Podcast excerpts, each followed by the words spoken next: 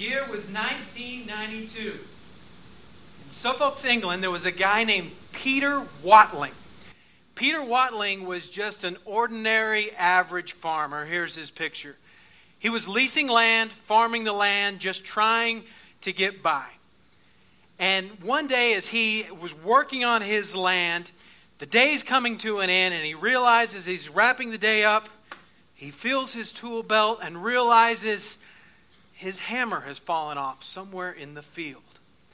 Now, he knew he needed to find that hammer. One, because it was his good hammer, and no guy likes to lose his good hammer, right? But two, he also realized that if he didn't find his hammer and he ran across that field with a piece of farm equipment that was to catch that hammer, it would cause a whole lot of monetary damage.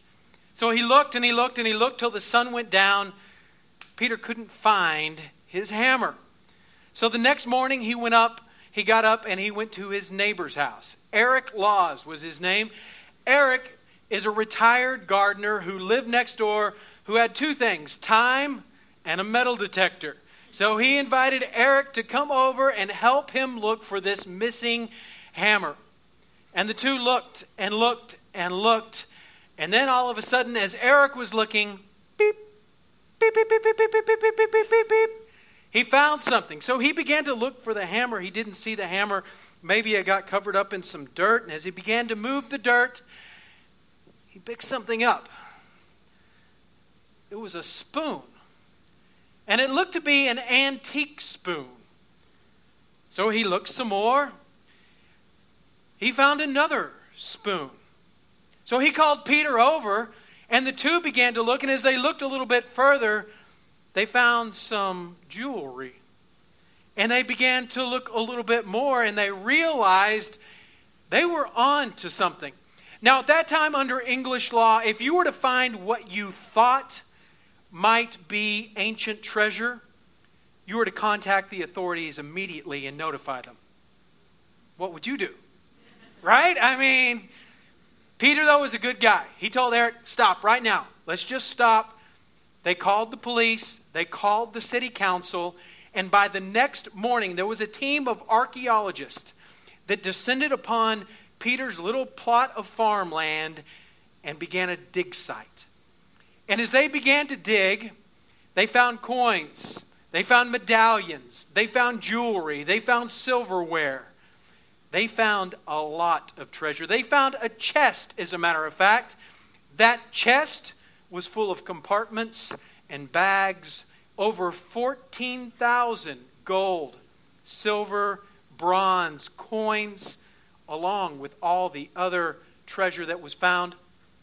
It's now known as the Hoxne Hoard. It is to date the largest uncovered treasure that has been found of the old Roman Empire.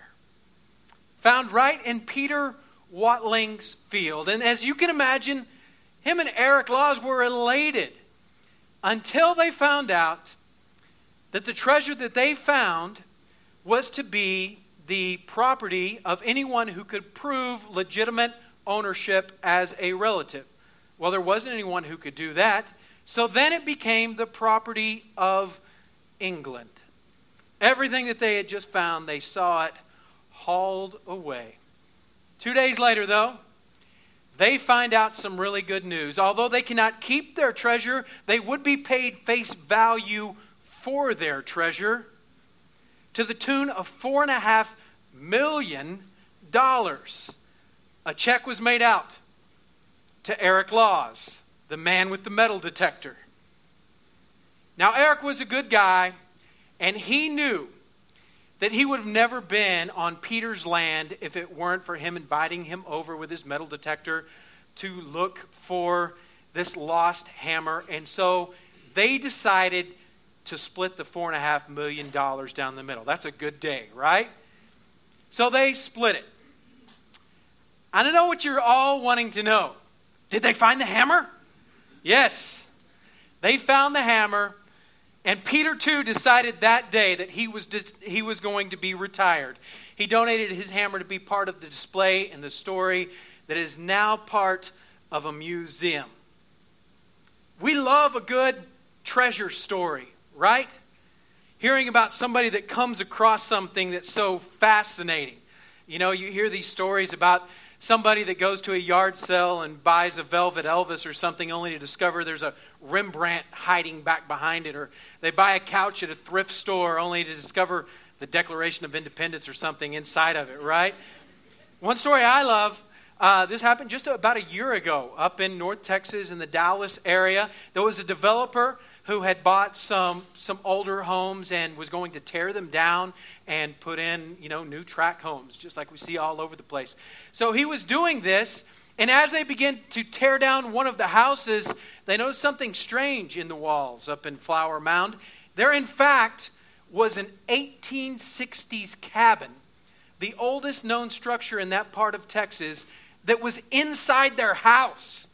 How freaky is that, right? I mean, they had built walls around it over the years. The former owners had no idea that there was an 1860s cabin within their house. They discovered treasure within there. We all love a good treasure story. We all love the idea of discovering something of great value. You've probably done it too, right? I mean, you've been over at Grandma's house and been like, knocked on the walls thinking, Grandpa was kind of crazy. He probably hid some money in here or something, right? Or you've gone by a garage sale and kind of looked and thought, I don't think they know what they have here. Maybe I should get that for $10, right? Or we've all probably done this one, right? It gets freezing here in San Antonio, 60 degrees, you know? And so we bust out that jacket from last winter so that we'll survive through the day. And when we put our hands in our pockets, we realize a $5 bill. And we feel like we just hit the lottery, right? Because you didn't know you left money in your pocket. We all love the idea of discovering some hidden treasure. So it's no wonder why on this day as Jesus is teaching people, there's a crowd that's gathered around him. And so in order for him to be able to speak to them without everybody just jumping up on him, he steps into a boat and he pushes it back offshore where he can get a good look at everybody. And he knows that people like buried treasure. So he says, let's go there.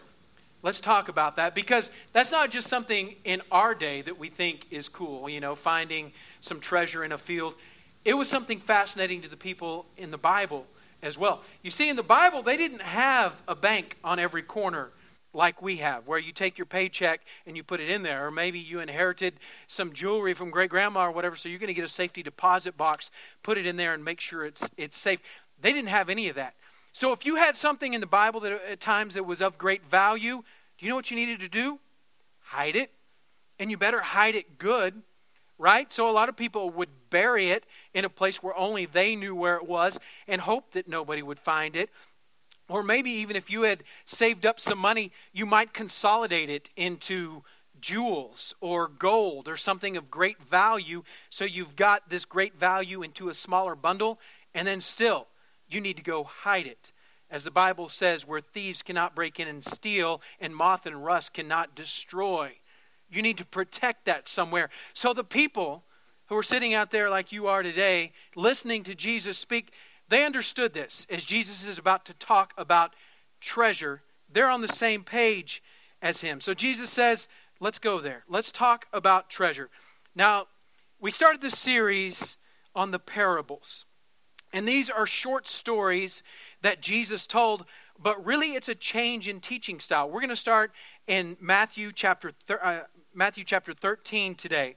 But in chapters 1, 2, 3, 4, 5, 6, 7, 8, 9, 10, 11, 12, Jesus hasn't been telling stories. All of a sudden, he's changing gears in his teaching style. Why is he doing that? Well, you see, in verses 1 through 12, he's really been laying out the case that he is the Messiah. He is the one that God has promised for generation after generation after generation.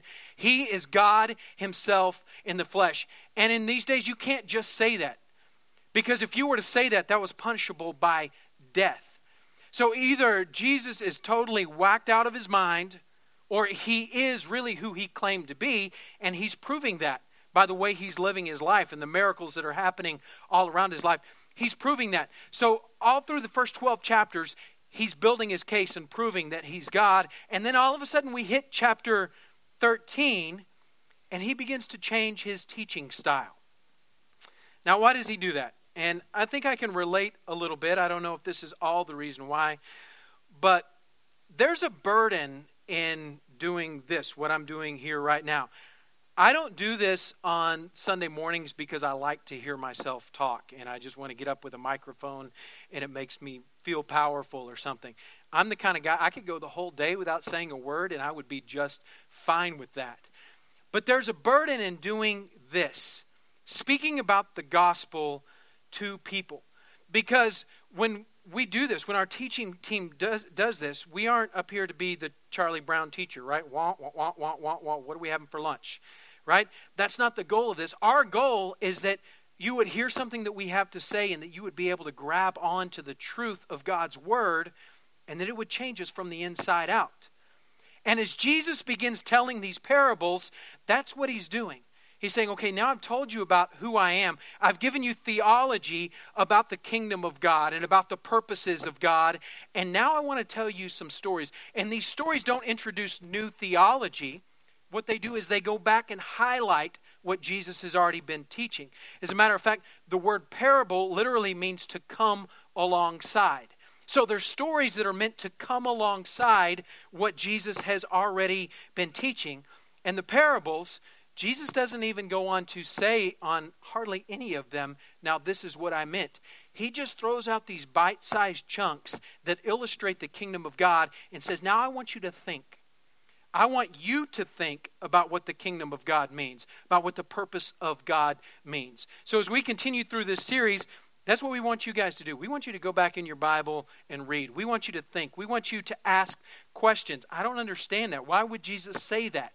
And that's what the parables were for. They were to make you think. They were also to be something that you can remember, that they would stick with you. In other words, he's going to put the cookies on the bottom shelf in a way talking about treasure that everybody can understand. They can pass it on to their kids and their grandkids saying, I heard Jesus tell this story once about treasure. So he makes it where everybody can grab onto it, ask about it, and pass it along to those that they know. So we're going to pick up in Matthew chapter 13, verse 44. And the first 5 words just go like this. The kingdom of heaven is like. Now, we're going to look at 2 short parables today, and they both start with the kingdom of heaven is like. These are called kingdom parables because these parables are highlighting what the kingdom of God is like. Now, Stephen talked a few weeks ago in our Creed series about heaven, about the kingdom of God. He made a great point. The kingdom of heaven is both a then, someday when you leave this earthly body, you are going to pass into eternity. The kingdom of heaven. It is a then. But the kingdom of heaven is also a right now and right here. The kingdom of heaven is both a then and it is a now. Jesus tells the disciples as he's walking with them, the kingdom of heaven is near. The kingdom of heaven is here. Because what is a kingdom? If we're thinking about it, a kingdom is where a ruler has rule and reign, right? Especially if you're thinking of it in these old times, you know, when kingdoms would change and boundaries would change, right? If a kingdom is expanded, their boundaries change. There is more rule and reign that they have over a larger area. If another group comes in and takes over some of their land, then their land is smaller. They have less rule and reign over a certain area. The kingdom of heaven is here. It is a then, but it is also a now. In other words, the kingdom of heaven has rule and reign in my life. Right now. When Jesus says the kingdom of heaven is near, he's saying the kingdom of heaven, the kingdom of God is within every single one of you. As a believer, the kingdom of heaven is right here because he has rule and he has reign over my life. So Jesus says, let me tell you what the kingdom of heaven is like. The kingdom of heaven is like a farmer who lost his hammer one day, right? He's going to tell a story pretty similar to that. Verse 44. The kingdom of heaven is like a treasure that a man discovered in a field, and in his excitement, he hid it and sold everything he owned to get enough money to go buy the field. So this guy, he finds treasure, he hides it again, he goes back, he sells everything just to buy it and make it his. Oh, you don't like that one? Jesus got another one for you. Same story, just a little bit different context, a little bit different characters. Verse 45 and 46. Again, the kingdom of heaven is like a merchant on the lookout for choice pearls. When he discovered a pearl of great value, he sold everything he owned and went and bought it. So here's a guy who's searching far and wide. He runs some sort of jewelry business, right? He's a merchant. He's finding these pearls. He's taking them back. He sells them. He discovers one that is so unbelievable, he realizes it's worth more than everything he has. He's going to sell it all to go back and get that one, shop included, right? Everything is up for sale to go get that one. Here's a real picture. This was found not too long ago. This is the largest pearl in the world. I know it doesn't look like the nice round one. It's over 75 pounds, worth millions of dollars. Found in the Philippines by a guy about 10 years ago who lives in a little shack, and he's been hiding it under his bed for 10 years, and it was just discovered. It's worth millions upon millions of dollars. So one day this merchant, he finds something like that, and he says, man, I got a bunch of nice pearls. I'm getting rid of them all to go buy that one. So here's Jesus. He's talking about the kingdom of heaven, and you and I, if we're in the crowd, we're like the people listening to this. We're saying, okay, so what exactly are you saying? You're saying, okay, here's the kingdom of God. This guy finds treasure. This guy finds a pearl. What exactly are you saying about what the kingdom of heaven is like, which is exactly what a parable should do. It should cause us to think and ask questions.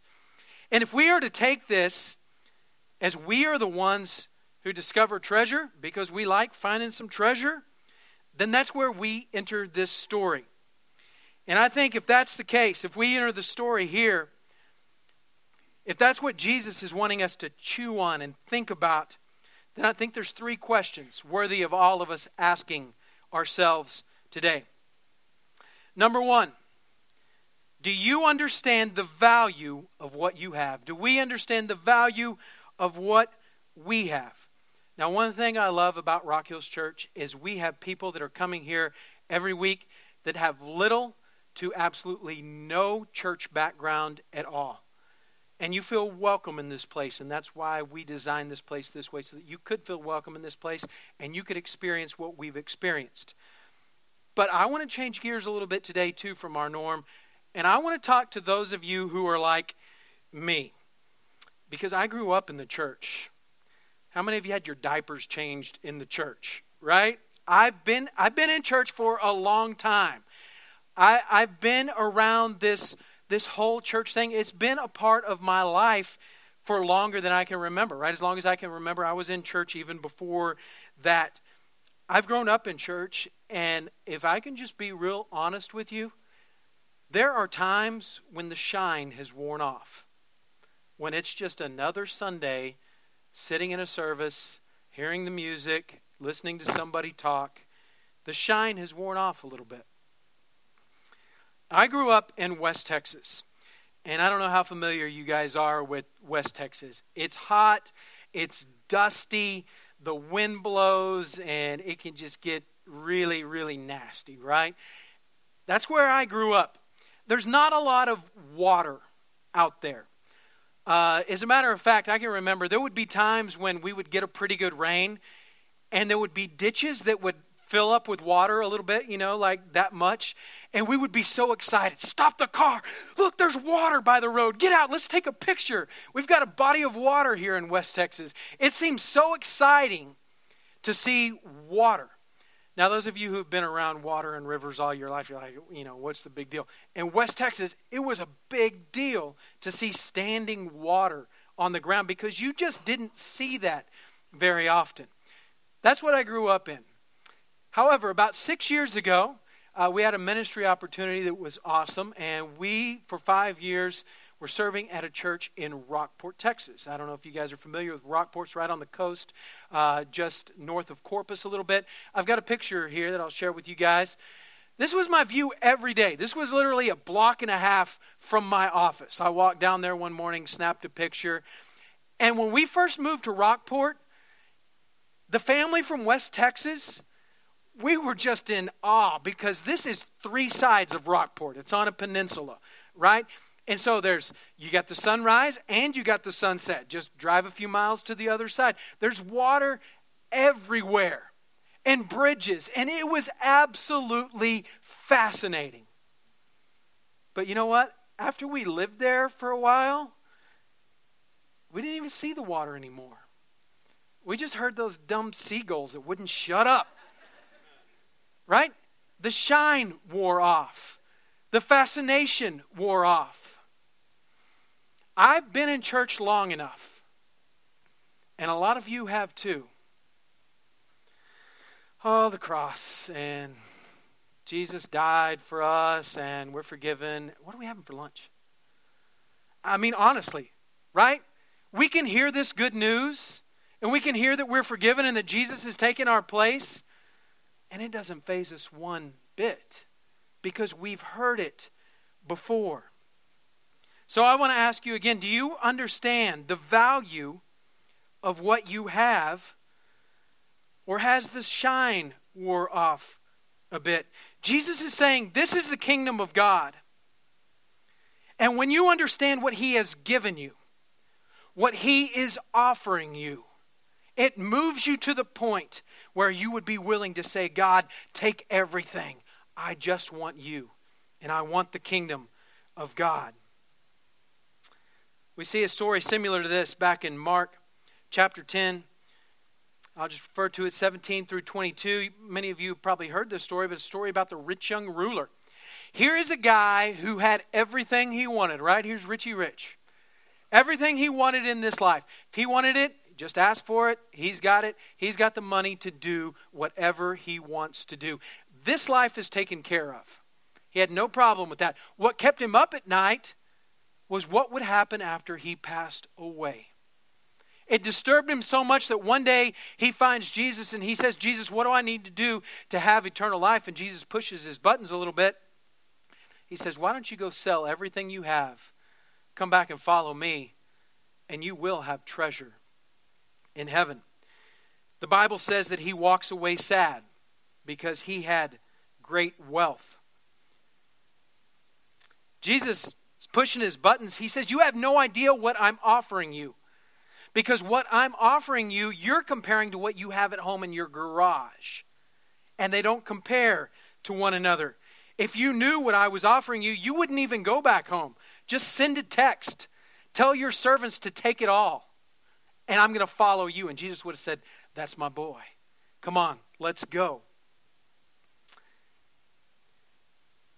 He illustrates this in two stories that we see today. A farmer and a pearl merchant. Both go back and get rid of everything that they have because they have found something that is so incredible that they realize it's more valuable than anything else in this world. Second question we need to ask ourselves. Do you see following Christ as loss or gain? Do you think Peter Watling looked at this as losing a hammer or as gaining $2.5 million? Right? Do we see our Christian life, our walk with Christ, as loss or as gain? The kingdom of heaven, the then, man, that's gain. Do you think any of us are one day going to walk into eternity when we pass away from this life and go, oh man, look at this dump. Do you realize the house I gave up in North San Antonio to come to this? I don't think so. We're going to realize that everything that we have given up is gain for the kingdom of Christ. It's like a great marriage. It's not that I look at Tiffany and go, oh man, I can't go out on Friday nights anymore. You know, I can't do any of that stuff. Are you kidding me? I get to be married to her. I get to be walking through life with my best friend and have this incredible relationship.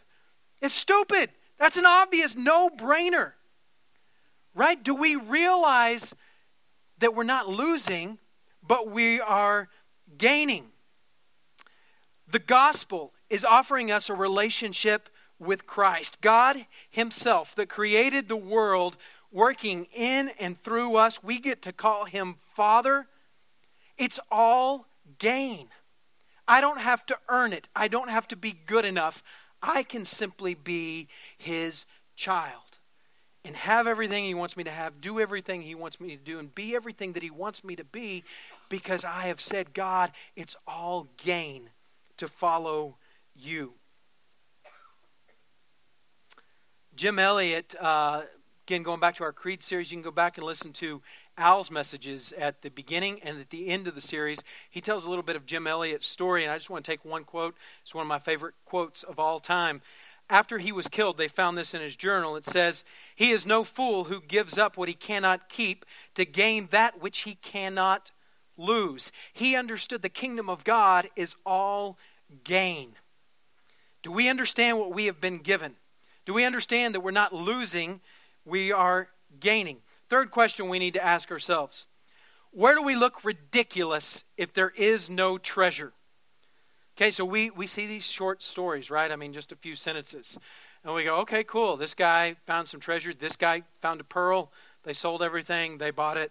You know, that's great. But that's putting in a sentence or two.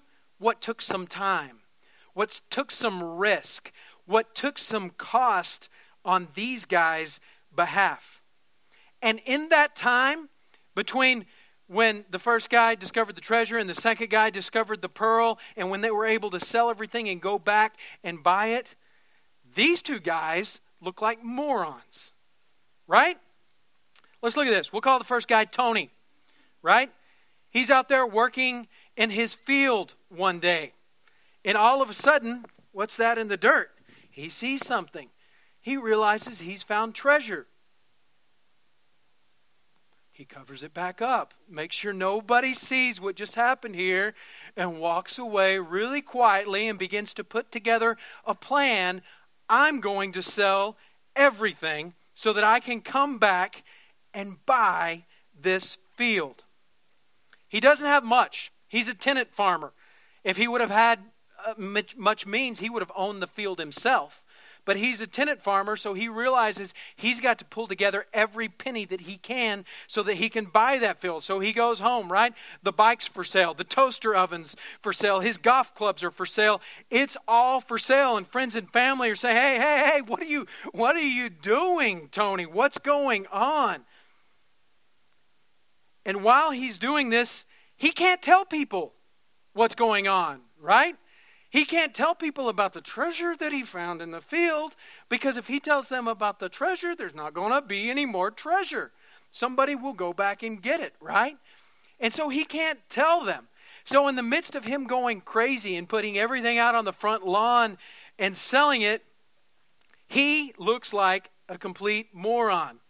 Friends and family probably coming over. Tony, we're here today to do an intervention. We all love you. We've all written a letter. We think you've been in the sun too long and you need to go to a special place for a while, right? You're selling everything. Tony, why are you selling everything? Trust me. Tony, why are you putting everything in the front lawn? Just trust me, right? In the middle of this process, he looks like an idiot who has lost his mind. How about the guy in the second story? We'll call him Tim. He's in the second story. He finds this pearl, and all of a sudden he comes back and tells his wife and employees, goes into the shop and says, hey, listen, we're going to put a for sale sign on everything, even the store, right? Everything that we can sell, we're going to sell. And they're like, oh, shoot, are you in trouble? Have you been gambling? Did you go to Vegas? What? Nope. Well, what's going on? Nope, can't tell you, right? I mean, he can't tell them what is going on, and in the meantime, he looks like a fool. Because here's the deal. If there is no treasure, these guys are fools. They're making a decision that doesn't make any sense at all. So here's your homework today. If you are a Christ follower, as someone who has found the treasure in your life, is there anywhere in your life that would look ridiculous to people who have not found the treasure that you have found, right?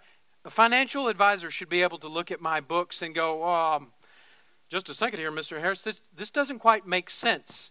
You know, why do you give this money away? You should be putting this in savings, right? Oh, we are saving. You know, well, are you saving for retirement? No, even beyond that, you know. And he would look at us and go, okay, you guys are just nuts, some religious nuts, right? He should be able to look at my life and go, that doesn't make sense the way you're choosing to handle your finances. He should be able to look at your relationships or your marriage and go, somebody should go, what? You're doing all this based on a book that's how old? You're living this way? You're choosing not to do this, or you are choosing to do this because of some antique book? People should be able to look at your life and go, I think that's a little bit ridiculous, right?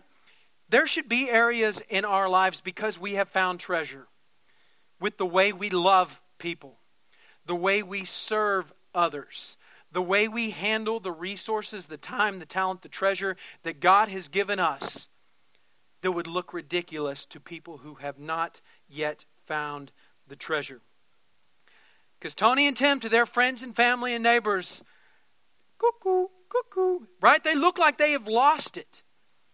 Until that day hits when they're walking out with the treasure, right? Booyah, drop the mic, look what I found. And they're dragging out treasure, or he's pulling out this pearl, and everybody goes, oh, now that makes sense. We see this in 1 Corinthians as well. And I'm going to read you this passage from the Message, because I like how it paraphrases it. And so check this out. It's a little bit lengthy, but it says it's so good. Verse 12. Now let me ask you something profound yet troubling. If you became a believer because you trusted the proclamation that Christ is alive, risen from the dead, how can you let people say there is no such thing as the resurrection? If there is no resurrection, there is no living Christ.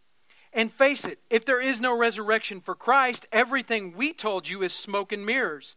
And everything you've staked your life on is smoke and mirrors.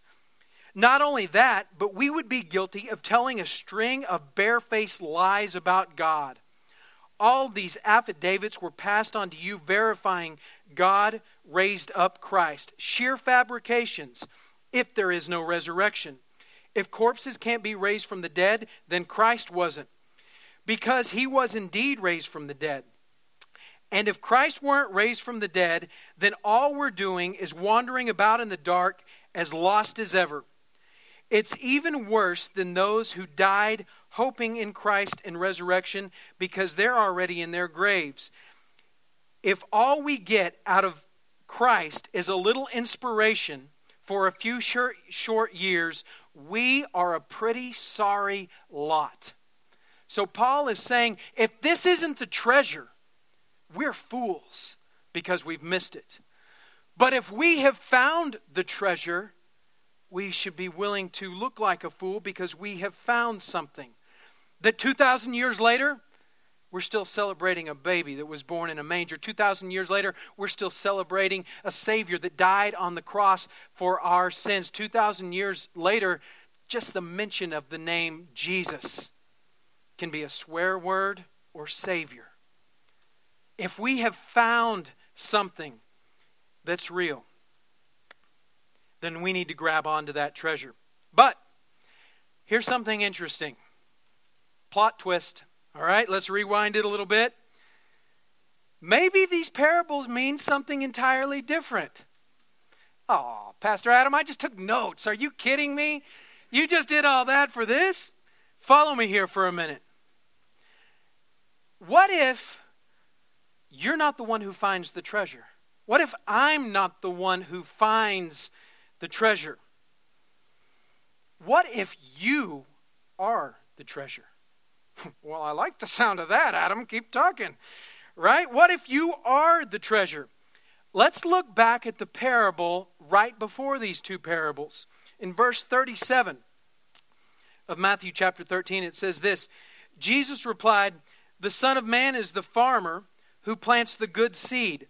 The field is the world, and the good seed represents the people of the kingdom." What if in the following two parables, the field is still the world? Let me ask you this. Who is it that has come into the world to buy back and redeem the treasure that was found in the world.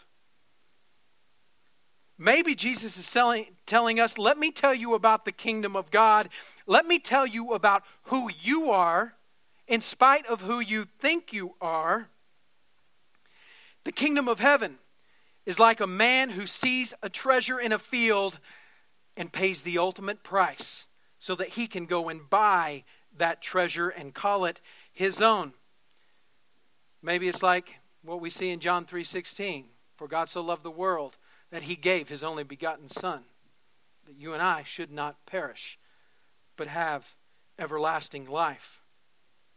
What if we are the treasure that is redeemed in the story? Well, now that also matches up with theology, doesn't it? That also highlights what Jesus has already been teaching, doesn't it? God sent a son to sacrifice everything for you and for me.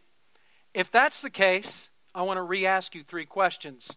Similar but a little bit different.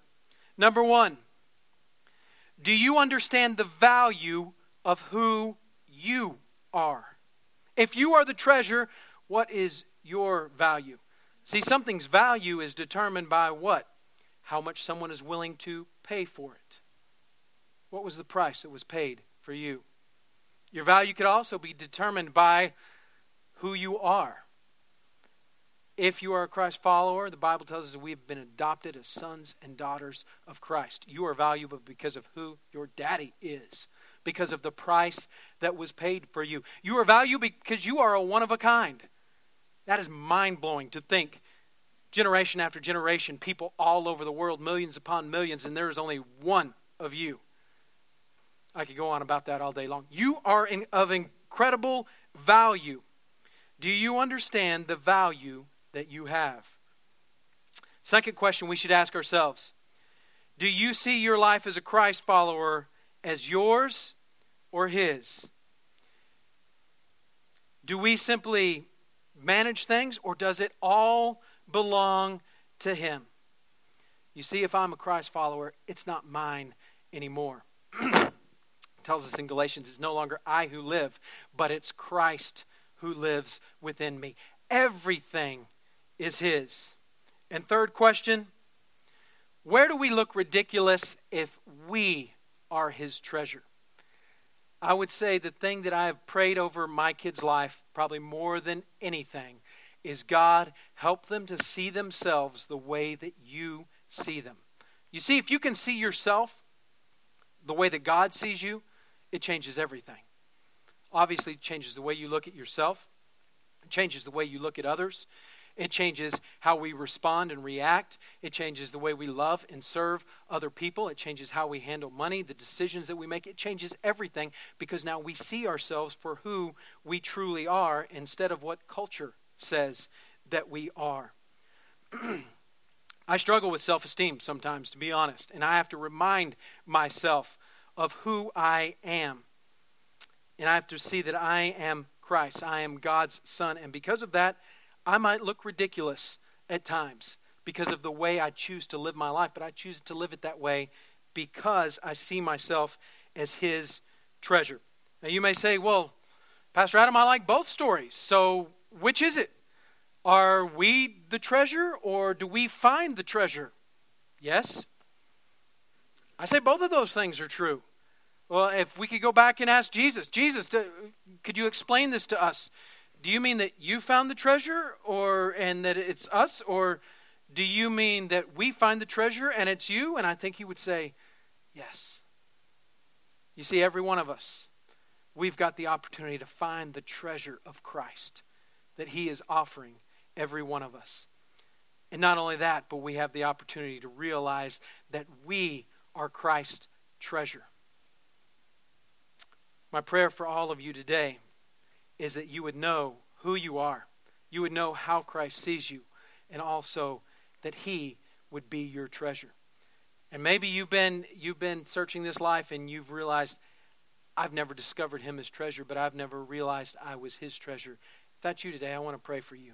Just that God would continue that work in your heart. Let's pray together. Dear Heavenly Father, we thank you for your presence here in this room today. Lord, we thank you that you sent your Son to redeem us, to call us your own. Father, to make us whole. Father, I pray today for those who need to discover the treasure. Lord, that right now in their heart, Lord, they would surrender and just ask you to be the Lord of their lives. Father, I also want to pray for those of us today who maybe have sat in a service for a while and we let the shine wear off and we have forgotten how much of a treasure that we have found and how much of a treasure that we are. Lord, today would you remind us. In Jesus' name, amen.